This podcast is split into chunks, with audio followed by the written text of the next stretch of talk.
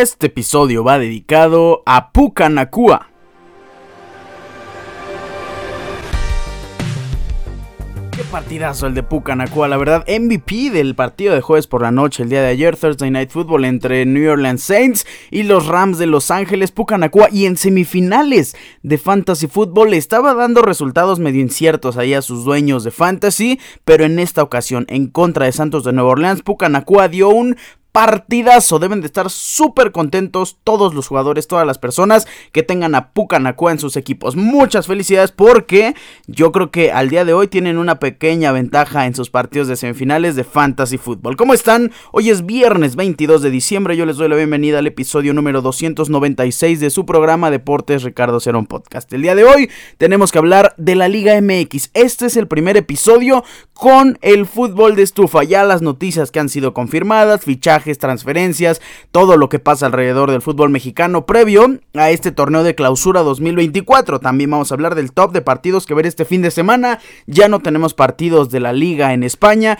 tenemos muchos partidos de aquí hasta que termine el año de la Liga de Italia, también de la Premier League van a jugar mucho, juegan este fin de semana, juegan en semana media, también juegan en fin de año, la Premier League no se detiene por el momento, pero tenemos otras ligas donde sí ya hay parón. En la Liga de Francia no vamos a tener partidos. Así que hoy solo traemos un top 3. También vamos a hablar de la NFL, el partido del jueves por la noche, el día de ayer. El resto de predicciones se pone muy interesante esta semana número 16. Está buenísima la NFL y ya se empiezan a definir los lugares. Para terminar, no tenemos sección de preguntas y respuestas porque Apenas hoy me recordaron que se me olvidó publicarles la cajita de preguntas, pero se las voy a cambiar por una sección que estoy seguro les va a encantar muchísimo. Tenemos los picks del fin de semana, 5 picks en este episodio y los demás se los voy a ir dando conforme vayan pasando los días en redes sociales. Comenzamos.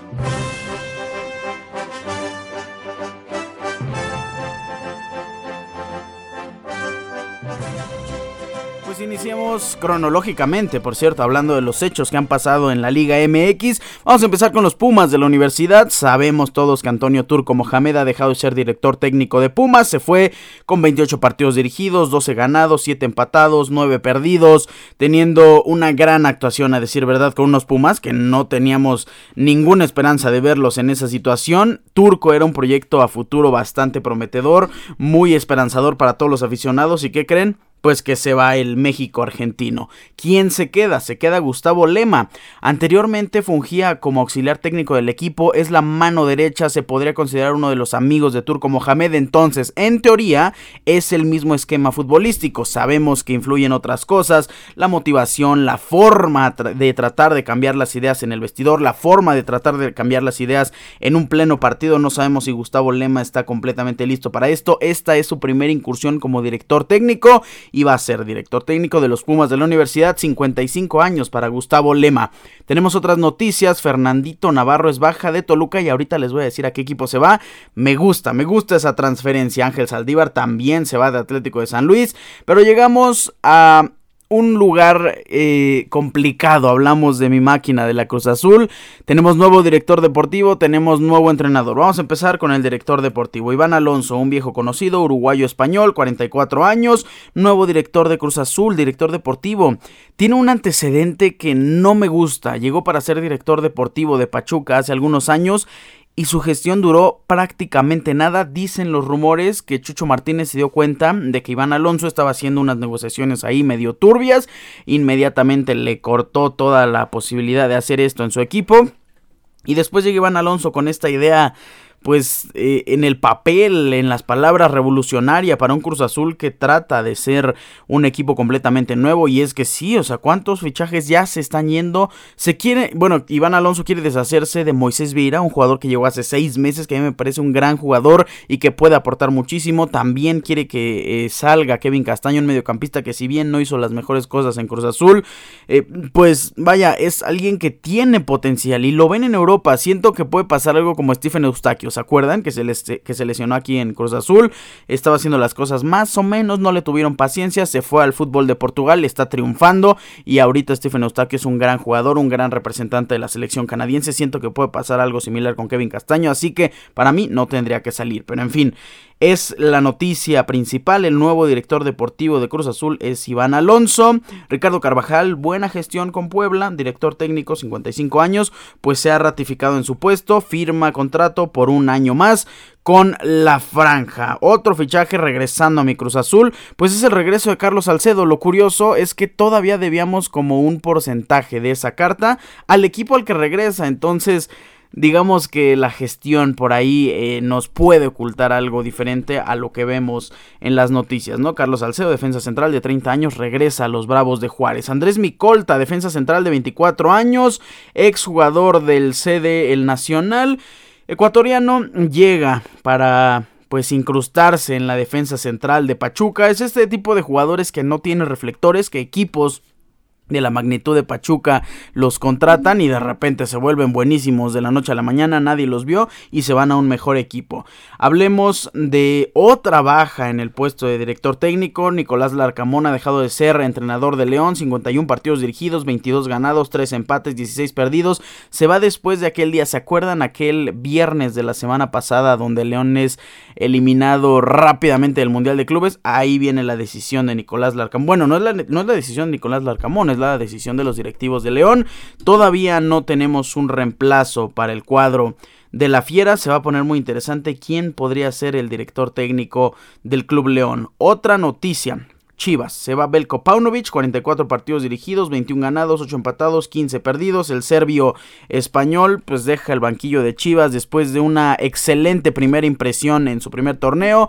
En este segundo se esperaba muchísimo más, pero al final de cuentas creo que no ha sido del agrado de la directiva y sabemos hoy, al día de hoy, porque hace 6 días que se anunció, no teníamos ni idea de por qué esto estaba pasando, todavía pensábamos que no era una realidad, pero ya, tras la llegada del nuevo entrenador madridista, pues ya sabemos cuáles son las razones. La noticia de este periodo de días, hablando de fichaje de jugadores, es la de Juan Bruneta. No, bueno, el argentino italiano ha llegado a los Tigres, es correcto, una cifra que ronda los 11 millones de dólares. Se dice que Cruz Azul ofreció 10, esto sí, esto es un completo rumor.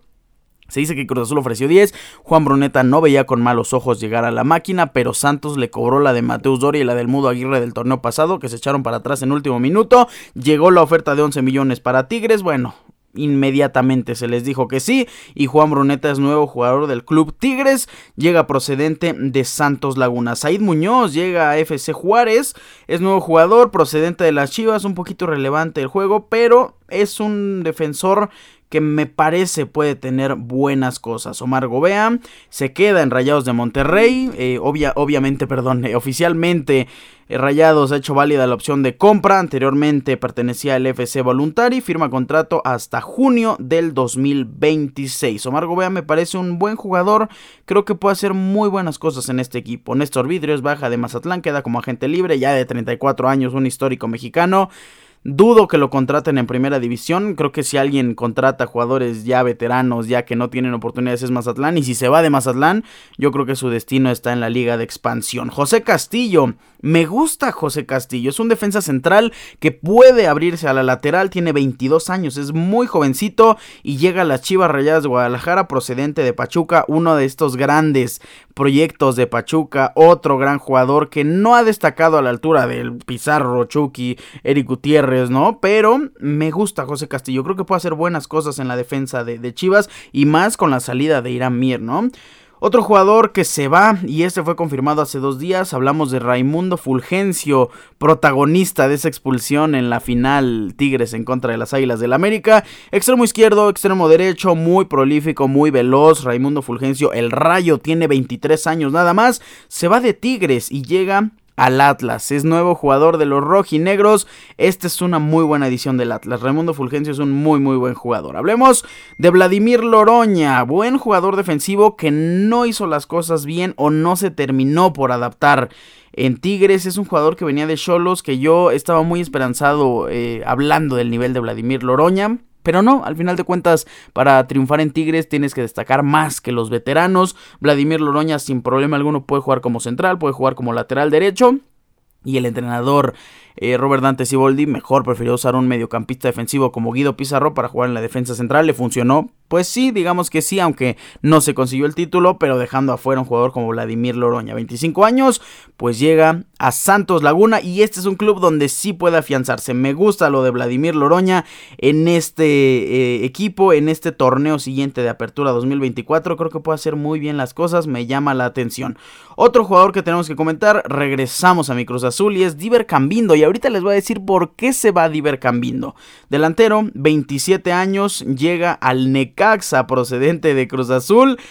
Creo que Diver Cambindo, perdón, Cambindo puede hacer buenas cosas. No es un mal centro delantero, lo ha hecho muy bien en Cruz Azul y el Necaxa lo van a valorar. El Necaxa va a ser el delantero central titular y puede anotar buenos goles. Va a estar junto a Edgar Méndez, me llama la atención esa dupla, va a estar muy interesante. Ahora sí, llegamos al tema de director técnico, empezamos a hablar de los dos directores técnicos que han sido anunciados oficialmente en este periodo de días, oficialmente el día de ayer los dos. El primero de ellos es el director técnico de Chivas, argentino este, Fernando Gago, 37 años, Fernando Gago histórico con Real Madrid, grandísimo jugador, una idea de juego muy ofensiva que también predomina en la posición, posesión, perdón. Eh, creo que Fernando Gago en el papel es alguien que podría hacer bien las cosas, pero en sus dos equipos dirigidos anteriormente, Aldo Civi y Racing Club, digamos que no es la gestión que esperaban estos equipos. Nuevo director técnico de las Chivas de Guadalajara, Fernando Gago, de la mano de Fernando Hierro, pueden hacer buenas cosas. Creo que varios aficionados, un gran sector, o diría que la mayoría de los aficionados de Chivas, no están eh, enojados con esta eh, transferencia. Fernando Gago es alguien que ilusiona a la afición. Y hablando de directores técnicos que ilusionan, no sé ustedes, aficionados de Cruz Azul que me están escuchando, pero hay algo dentro de mí que dice que este director técnico va a ser un poquito diferente. Hablamos de Martín Alcermi, argentino, director técnico de 38 años, llega a Cruz Azul. Y es un director técnico bastante joven, con una idea muy interesante. Yo he estado leyendo varias, eh, vamos a decir que infografías de Martín Anselmi no oficiales. Se dice que él es un gran amante de dos directores técnicos. Uno, Marcelo Bielsa. Dos, Pep Guardiola. Y que en todos sus equipos que han sido Universidad Católica B, Unión La Calera e Independientemente, Independiente del Valle, eh, han sido equipos que se ha reflejado esta impresión de juego. Martín Anselmi le gusta tener la bola, como a Pep Guardiola. Le gusta tener mucha posesión de balón y le gusta recuperarla rápido. Le gusta tener una defensiva muy ordenada como los equipos de Bielsa. Así que si pone en práctica esto, si tiene una buena gestión, si tiene buenos jugadores, porque eso es lo primordial. Se han ido muchos jugadores de Cruz Azul, se espera que lleguen más. Al parecer, ya tenemos cuatro jugadores eh, oficiales que van a llegar a la máquina de Cruz Azul, pero no han sido anunciados. Así que cuando pase esto, yo aquí se los voy a llevar. Aquí les voy a decir uno que creo que sí ya está amarrado. Mientras tanto, lo único oficial es que Martín Anselmi es nuevo director técnico de mi máquina de la Cruz Azul. Ahora sí, lo confirmado, el nuevo delantero, por eso creo que se va a Diver Cambindo. Gabriel Fernández, oigan, el Toro Fernández ha hecho válida la opción de compra, ha querido salir de Pumas, no querían en la institución que se fuera. Toro dijo, la verdad es que ya no quiero estar aquí, jugador de 29 años, eso sí, Cruz Azul está contratando ya veteranos, ¿eh? eso significa mucha experiencia en el equipo, pero poca proyección a futuro. Gabriel el Toro Fernández, delantero, me encanta esta transferencia. Uruguayo, 29 años, muy poderoso, muy fuerte, va bien por aire. Creo que Gabriel Fernández es una gran adición a Cruz Azul, junto a mi cuate Sepúlveda qué buena dupla van a tener, se van a pelear el puesto porque también se dice que los equipos de Anselmi juegan con un centro delantero, así que ustedes elijan a quién quieren, a Toro Fernández, a Cuate Sepúlveda, a los dos juntos, Cuate puede jugar por un lado, por ahí atrás del delantero. Es, es interesante lo que pueda pasar con Cruz Azul. Sin más que agregar, Gabriel Fernández, nuevo delantero, me gusta, me gusta mucho esta transferencia. Se dice que Rayos de Monterrey está interesado en Cabecita Rodríguez, todavía no es una realidad. Emanuel Montejano se va de Pumas, llega a Celaya. Eh, ya tenemos, es, es, muy cierto, ya tenemos la transferencia de Fernando Navarro, centrocampista de 34 años. Me encanta esa transferencia, creo que puede ayudar muchísimo a este club. Fernando Navarro llega al club Puebla, muy buena noticia, me gusta, me gusta muchísimo esta transferencia. Marcel Ruiz ha renovado contrato por cuatro años más con el Toluca. Esta transferencia también es muy buena. Marcel Ruiz, que este torneo, sin duda alguna, se ganó a pulso su convocatoria con la selección mexicana. Me gusta, me gusta esta transferencia, bueno, esta renovación de contrato de Marcel Ruiz. Vamos a terminar esta sección con Franco Fagundes, medio ofensivo. Me gusta este jugador, la verdad es que he visto varios videos, me tocó ver partidos de Luis Suárez con el club eh, nacional de fútbol en Uruguay y de ahí quieres ver a un jugador y te resalta otro. Francisco Fagundes es un jugador que me llamó la atención porque es un medio ofensivo que sabe crear, es muy muy físico, es positiva la forma en la que regatea, la forma en la que busca siempre ir hacia arriba. Es un jugador que es una muy buena adición en sustitución de Juan Bruneta porque es prácticamente la misma eh, posición. Llega a Club Santos Laguna, es un buen pick, buen jugador Franco Fagundes. Creo que va a ser una muy buena adición y que también si funciona, yo creo que se puede ir sin problema alguno a cualquier otro equipo de la Liga MX, como ya ha pasado muchas veces con el Club Santos Laguna. Franco Fagundes cierra esta sección de la Liga MX, fichajes y transferencias. En siguientes episodios estaremos dándoles todas las noticias que han pasado alrededor en el fútbol de estufa del fútbol mexicano. Vamos a hablar de los partidos europeos que tienes que ver este fin de semana. Como les dije, tenemos pocas ligas que se juegan este fin de semana y muchas menos las que van a jugar en fin de año. De hecho, me parece que solo es la italiana y la inglesa.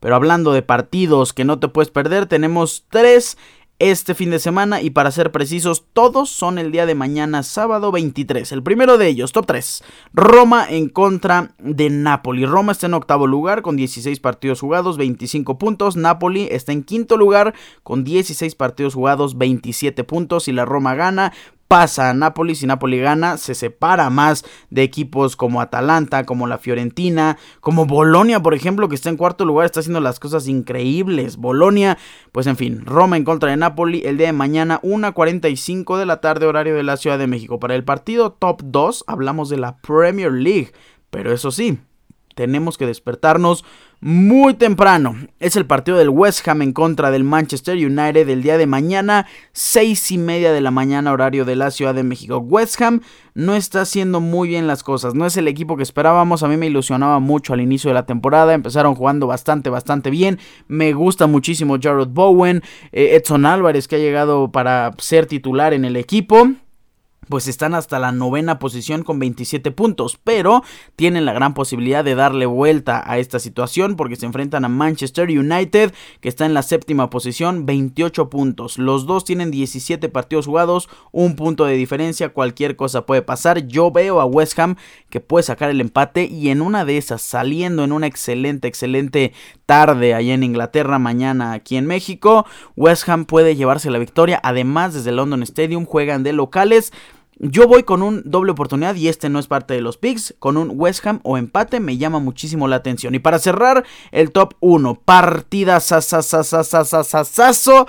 El mejor partido de este fin de semana. Es más, sería el mejor partido aunque tuviéramos otros encuentros. Eh, con excepción, obviamente, de Real Madrid en contra de Barcelona. Este sería el mejor partido por la situación en la que nos encontramos. El día de mañana, 11 y media de la mañana, horario de la Ciudad de México. Liverpool recibe al Arsenal. Liverpool hoy es segundo lugar. Los dos tienen 17 partidos jugados. Segundo lugar de la Premier League con 38 puntos. Arsenal tiene 39 puntos, es el líder absoluto. ¿Qué partido vamos a tener? Imagínense que empatan y mañana también que juega Aston Villa. No es cierto, juega hoy, ¿verdad? Aston Villa juega en, en, breves segundos. Imagínense que Aston Villa gana el día de hoy. Arsenal y Liverpool empatan. Aston Villa sería líder de la Premier League. Si Liverpool gana, Liverpool va a ser líder. Si Arsenal gana, Arsenal seguiría como el puntero. Este partido va a estar impresionante desde Anfield el día de mañana. Repito, 11 y media de la mañana, horario de la Ciudad de México. Partido súper, súper imperdible. Me encanta, me encanta este encuentro. Mi predicción. Uf, este sí es uno de nuestros picks, pero no vamos a elegir porque es parejísimo un, un ganador, ni siquiera una doble oportunidad. Así que mi predicción para este partido en predicción, ojo, no en pick. En predicción es que vamos a tener una victoria del Arsenal de visita. Me llama mucho la atención lo que está haciendo Mikel Arteta. Y en los picks, ahorita se los decimos. Esto fue el top 3, el top de partidos, los mejores partidos. Los demás son partidos medio relevantes, se enfrentan equipos grandes contra equipos muy chicos. Estos son los partidos que son más parejos, que creo que van a ser más atractivos y que no te puedes perder este fin de semana en Europa. Vamos a hablar de la NFL. Game Winner, la verdad, Puka Nakua. Game Winner, Kyrene Williams. Game Winner, eh, y me llama la atención decir a Cooper Cup, pero la verdad es que creo que Cooper Cup no es un Game Winner.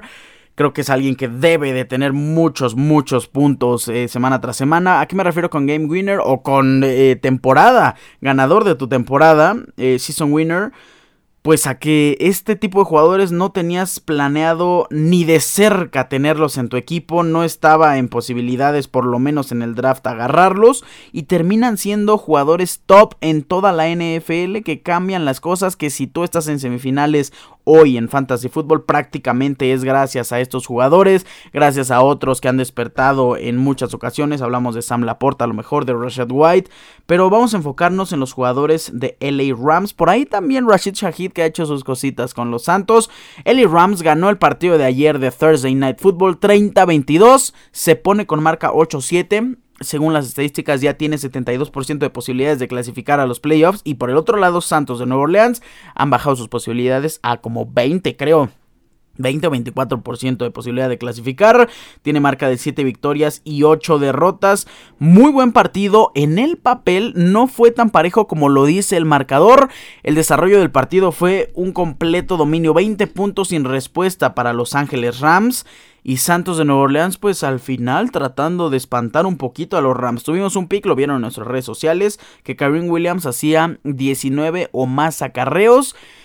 Sufrimos, la verdad es que sufrimos bastante en el partido del día de ayer porque tenía 16 acarreos y los Rams, si no me equivoco, iban ganando como 27-7. Yo esperaba que ya va a salir el corredor suplente, va a salir Rivers, ya no va a pasar absolutamente nada.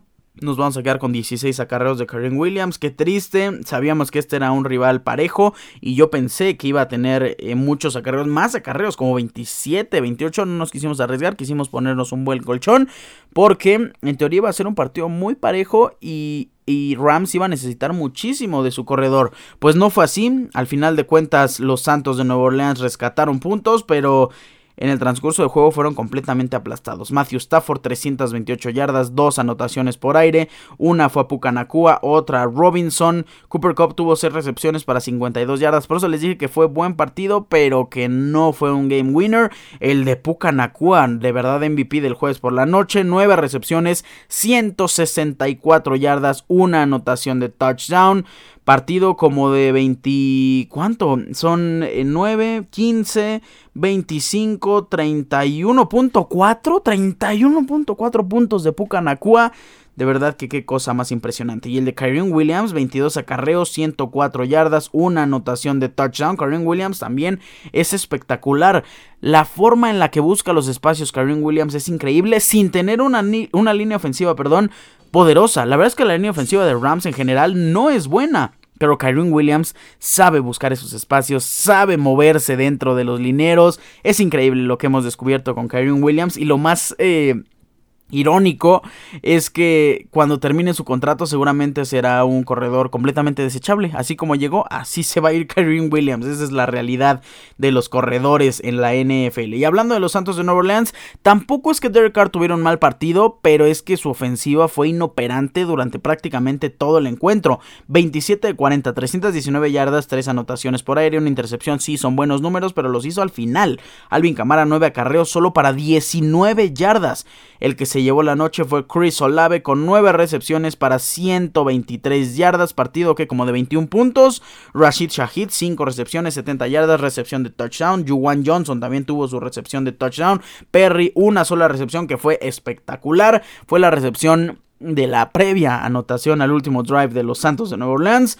Eh, un pase, 35 yardas, una anotación. Foster Moreau también tuvo su recepción. Alvin Camara, 5 recepciones para 16 yardas. Fue un buen partido de los Rams, mal partido de los Santos. Al final se le complicó a los Rams.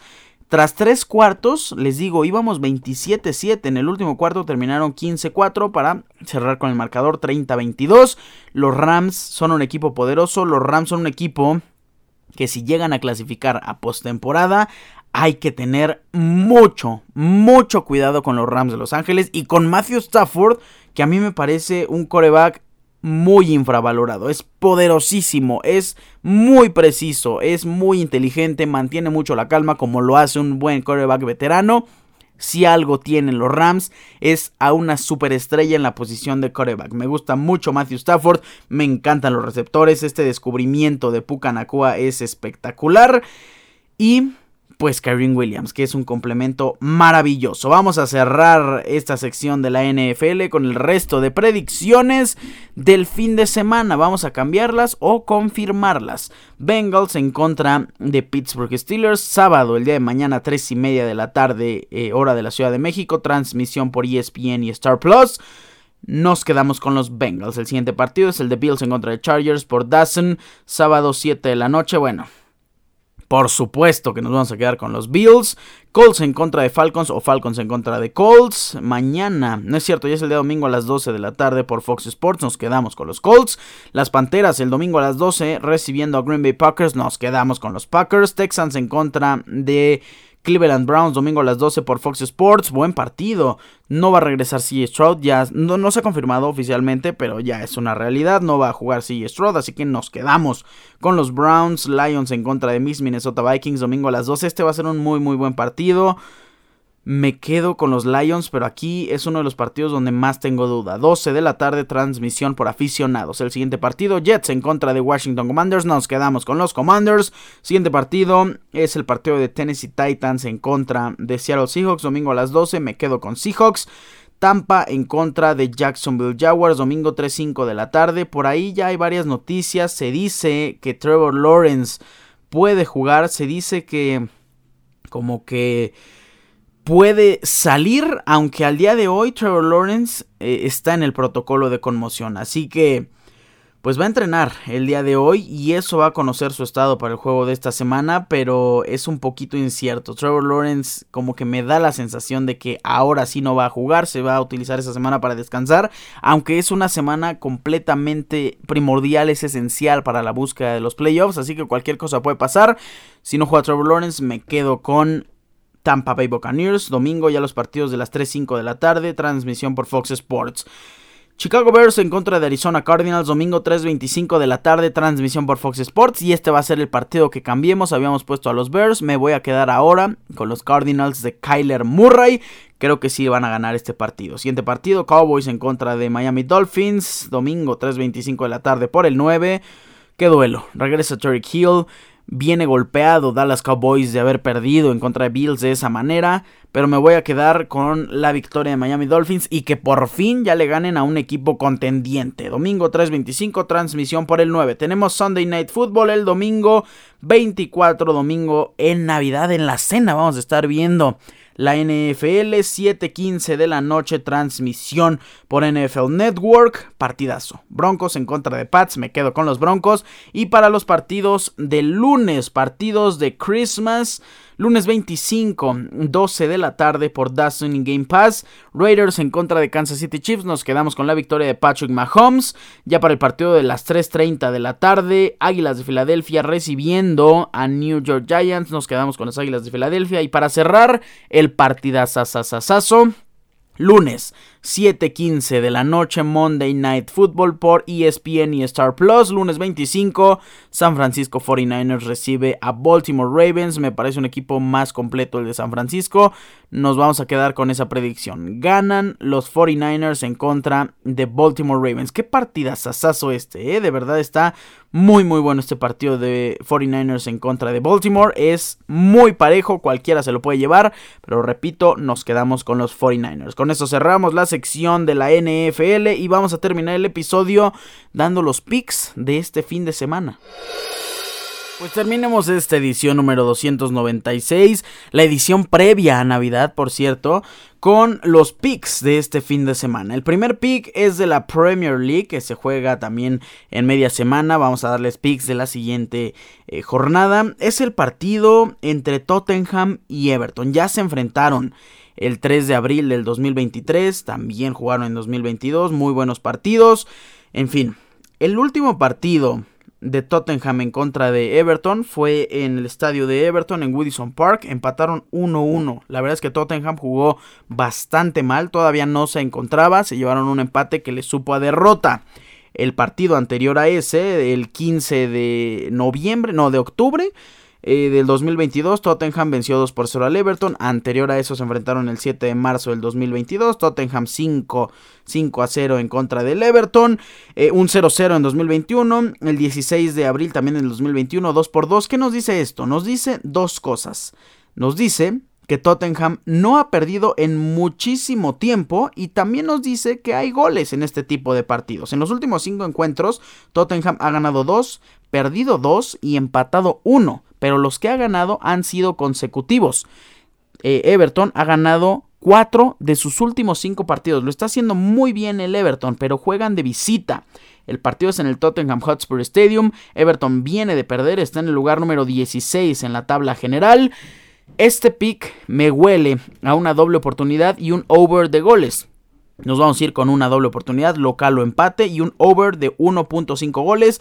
En los últimos 5 partidos se han marcado más de 1.5 goles en 4 de ellos. Así que vamos a seguir con esa tendencia y con la tendencia de que Tottenham ha empatado 3 veces y ha ganado 2. Así que, repito, local o empate y over 1.5 goles. Nos vamos con el siguiente partido. Es el encuentro entre el Liverpool y el Arsenal porque si tenemos este partido tan espectacular, tenemos que tener un pick en este partido tan espectacular.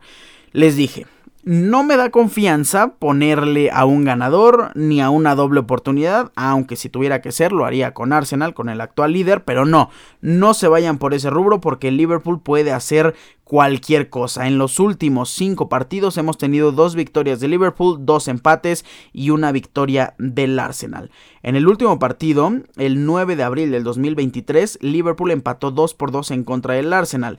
El partido de la temporada de 2022, que fue el 9 de octubre del 2022, Arsenal venció 3 por 2 a Liverpool en casa. Cuando juega Liverpool de local es poderoso, pero Arsenal ha hecho muy bien las cosas. De hecho, cuando juegan en Emirates Stadium, Liverpool ha jugado mejor en la temporada 2022 para ser concretos.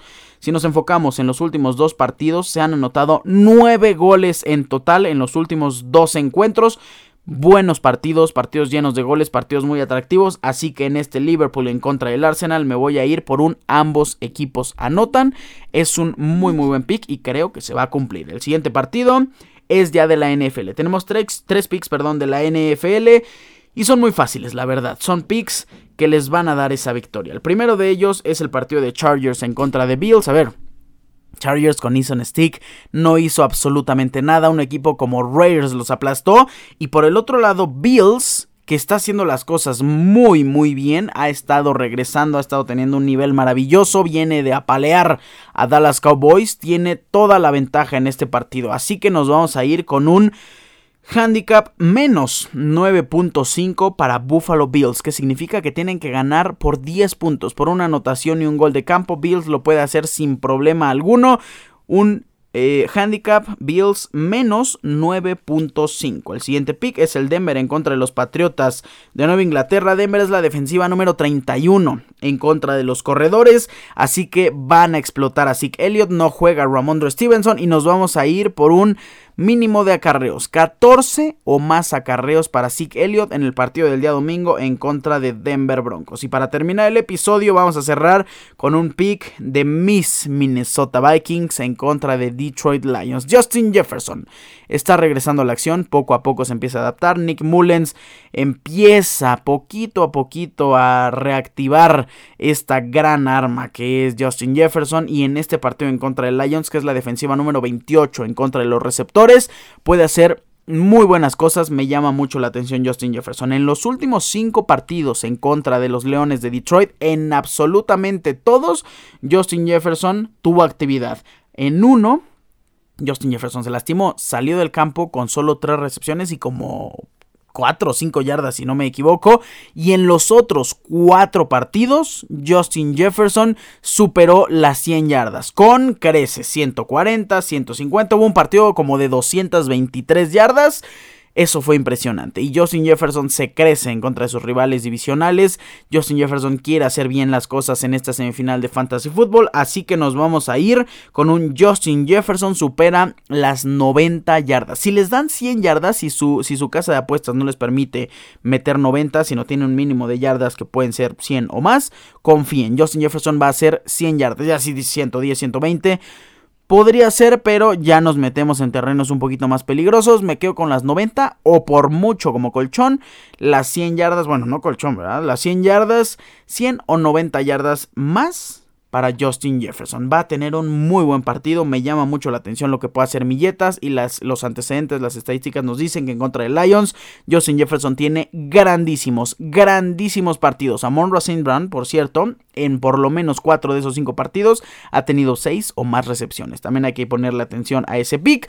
Yo les recomiendo que los metan por separado o que si no van a meter todos, tomen el que más le llame la atención, el que tenga a su equipo en juego, el partido que vaya usted a ver y disfrute, porque lo principal aquí es disfrutar de cada uno de estos partidos y de los picks que pueden hacerte tener una ganancia. Con esto Vamos a terminar el episodio número 296 de su programa. Yo les agradezco infinitamente su amable sintonía.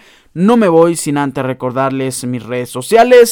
Arroba Ricardo-Cerón- en Instagram, Ricardo Cerón en Facebook. Recuerden, Cerón es con Z. Pásenla increíble. Disfruten muchísimo este fin de semana.